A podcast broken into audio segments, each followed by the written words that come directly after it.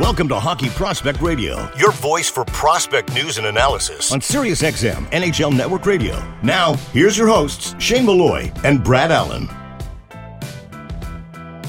This is hour two, and we're back on Hockey Prospect Radio, powered by Junior Prospect Hockey League, Western Canada's newest developmental stream for student athletes looking to take their game and studies to the next level at juniorprospecthockeyleague.com.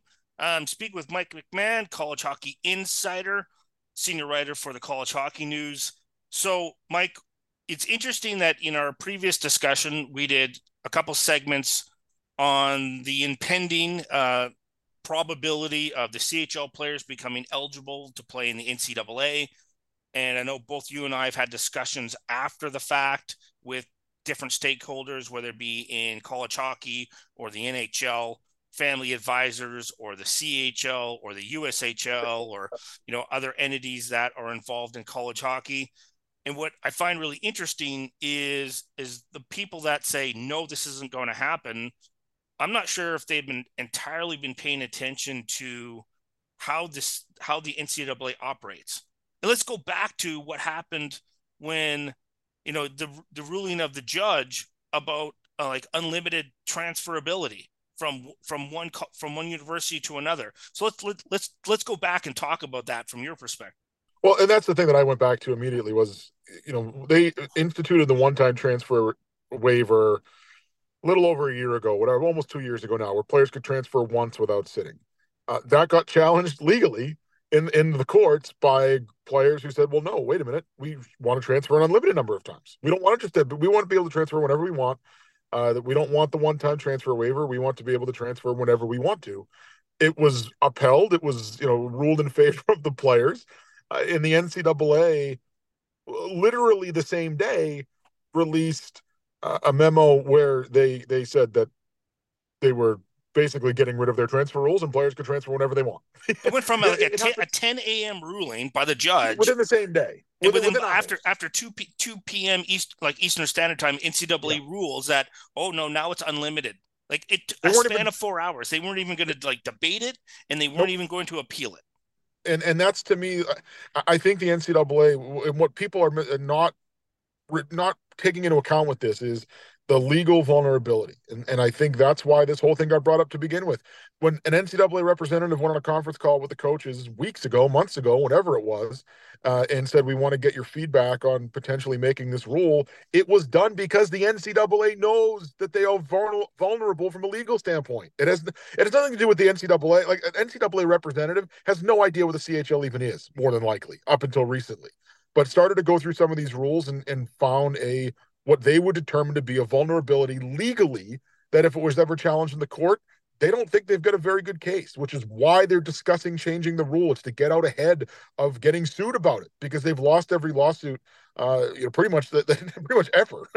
Uh, so uh, that's why this whole thing is coming to the forefront now. Uh, it's because of legal issues. It's because of the fact that they know if there was ever a challenge in the court, they probably don't stand a chance in having it upheld.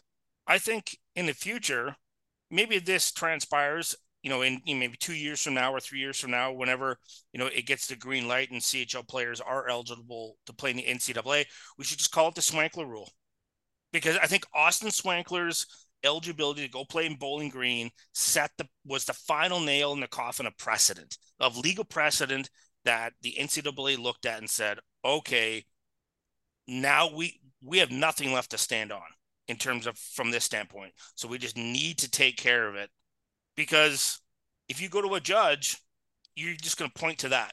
Here's the last nail in the coffin. And I don't know how they're going to get out of it from that standpoint. So that's one factor. The other one I'm really interested to get your thoughts on. You wrote about it in your College Hockey Insider. Read Mike's Substack. It's great. Is the National Labor Relations Board for the Boston Regional Office um, ruled in favor of Dartmouth Dartmouth athletes looking to unionize. And now this is spreading beyond the basketball team to potentially not just the other athletes at Dartmouth University, but also across the entire Ivy League, is for all of them to unionize. Now, if that starts to spread, not just in the Ivy League, but if it's successful in the Ivy League, other university students are going to look at it and go, okay, we'll just we'll follow up those guys, find out exactly what their template is, and we'll carbon copy it. And it'll just jump from one, you know, conference to another like wildfire. Is this the next, yeah. you know, precedent, you know, to really put the nail in the coffin of CHL players just being given carte blanche of eligibility into NCAA? I think it's related, yeah, because ultimately what they're what they were looking for is was be classified as employees, employees right. of the of, and that's of why CHL players weren't allowed to play NCAA because they were deemed employees and not. Student athletes. And, there was yeah the compensation component, and you know so I think it's related for sure. You know this could have big effects and beyond just from a CHL standpoint. I have concerns about what it's going to do to uh, the, the the schools that may just decide to drop programs, both hockey programs and beyond, because they may not be r- willing to professionalize their their model, if that makes sense, right? And to treat athletes as employees, and uh, I I think it it could have a big domino effect. But from just relating it to from the CHL standpoint, yeah, I mean I think it is it is one more thing that could connect the dots. And again, if you're ever challenged, if this were ever challenged in the court by a CHL player or a group of CHL players who could then, you know, you know, look at the same thing and say, hey, th- these guys are now these NCAA athletes are now considered literally employees of their school. How are we ineligible? Uh, it would just break down another barrier, you know. I think, and uh, it's going to be interesting to see where that goes. It's happened before that this has been challenged. I think it was 2020, it was either 2020 or 2021. Uh, Northwestern football athletes tried to do the exact same thing. It was upheld by a regional office of the National Labor Relations Board, uh, and then it was uh, struck down by the, the head off the National Labor Relations Board. So uh, we'll, we'll see where this goes. A lot has changed in the last two years in terms of the NCAA model and how whether or not these, these players are still considered amateurs or not. So uh, there's a process, but I mean it's moving along too. Those Dartmouth basketball players are are going to vote. Uh, I think it's March 5th on whether or not they want to join uh, a specific union. I, I, I forget exactly which union it was, but there was there was a union that already re- represents some of the employees on their campus uh, that they're having an election on whether or not they're going to join that union on March 5th. So it's right around the corner. Well, you know what makes it interesting in that respect is how much do you think name, image, likeness, that court case and that ruling for the players, how much did that open the Pandora's box for all these other things to have greater level of legitimacy? It was yeah, that's what opened the entire can of worms. Yeah, because uh, now you've got NIL money and you've got Alston money, which uh, is almost like a revenue sharing type thing. It's that was really the the the big thing that kind of opened all this because now, you know, I, you got to look at it from a legal standpoint and say, okay, if you're if you're a CHL player, you know, that maybe, yeah, maybe you're getting a small stipend or maybe you're getting this, or maybe you're playing with a, a contract an NHL player, but you're not contracted to, to a National Hockey League right. team. You know, and you're making, you know, in stipends, you're pulling in whatever you're pulling in, 1500 bucks a year. That guy's not eligible to play college hockey, but the guy on a football team who has a $1 million NIL deal to, to from a shoe company or something like that, he is. Like it just doesn't make a lot of sense, and that's where I, I think a lot of this leads back to is that original ru- ruling where you went from NCAA players not being able to be compensated at all. Like they couldn't even do autograph signings where, where they advertised their own name behind it. They couldn't, you know, a hockey player couldn't hold a summer camp where he attached his name to it. He didn't own his own name. Uh, once that w- was was blown up and they could start actually uh, receiving compensation for their name, image, and likeness, and potentially, I mean, the president of the NCAA is even going as far as saying they may create a new tier of Division One where they just flat out pay the players a salary. I mean, he, he talked about that a month ago. Uh, you know, as a potential uh, look into the future of what Division One athletics will look like. It all stems from the compensation piece, and and I think now it's hard, and it's going to be. And again, I'm not a lawyer, but I've talked to some that are uh, who feel like it, it's legally going to be very difficult for the NCAA to go into a courtroom and uh, hold up the fact that they are deeming CHL players ineligible because of certain compensation pieces when NCAA athletes are now being compensated, uh, maybe in a different way, but they're still being compensated. Yeah, one of the other factors I always found really interesting, it was a conversation I had every time the World Juniors comes around. And I'm at the World Juniors and end up talking to, to people from USA Hockey and I said, okay, let me get this straight. I want, I want, I want sure, I want to make sure I understand this correctly. So the CHL players are ineligible because they're getting a, receiving a stipend or they're playing with pro pro players that have signed a pro contract. or you know against players that are signed a pro contract. And I said, you know, because you can have a CHL team with nobody drafted. It's possible, right? Nobody yeah. signed, but then you're playing against them, so that also makes you ineligible. All right, so why aren't every one of these players on Team USA ineligible now? Well, shouldn't they all lose their scholarships? Oh, but that's different. It is in what way? Oh, because we're playing the international. That doesn't. Why is that different in the eyes of the law? You're either playing yeah. against pro players or you're not playing against pro players. Which one is it? I mean, right? they've sent players to the World Championships. Cutter Gauthier played against NHL players last year at the World right. Championships. Didn't lose a scholarship.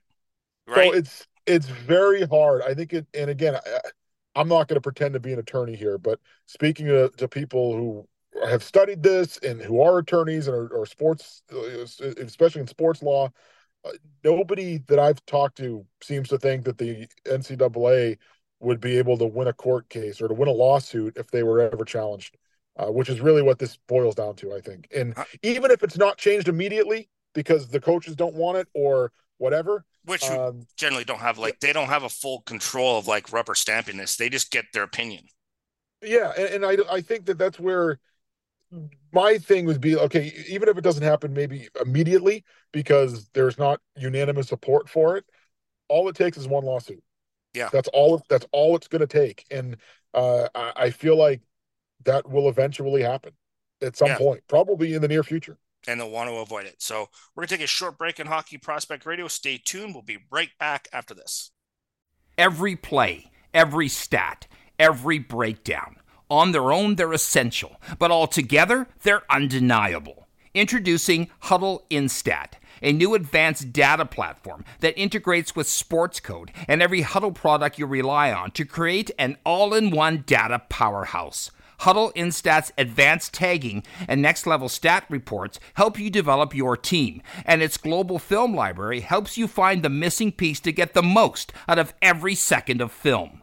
Visit hudl.com backslash HPR to learn more. The Junior Prospect Hockey League is Western Canada's newest elite developmental stream for student athletes looking to take their game and studies to the next level. The JPHL features professional coaches and skill development coaches, along with comprehensive practice, game, and academic schedule, allowing athletes to be successful in a more cost effective model compared to similar hockey and school programs. To learn more and see why the JPHL is the ideal choice for your student athlete and family, visit juniorprospectshockeyleague.com. Fractal Hockey Consulting. Everything we do, we believe in challenging the status quo in hockey. We believe in thinking differently. We provide interdisciplinary solutions that are personally designed, simple to use, and user friendly. Through an integrated series of best business practices, and we design solutions for both hockey operations and hockey business operations. Contact us at fractalhockey.com.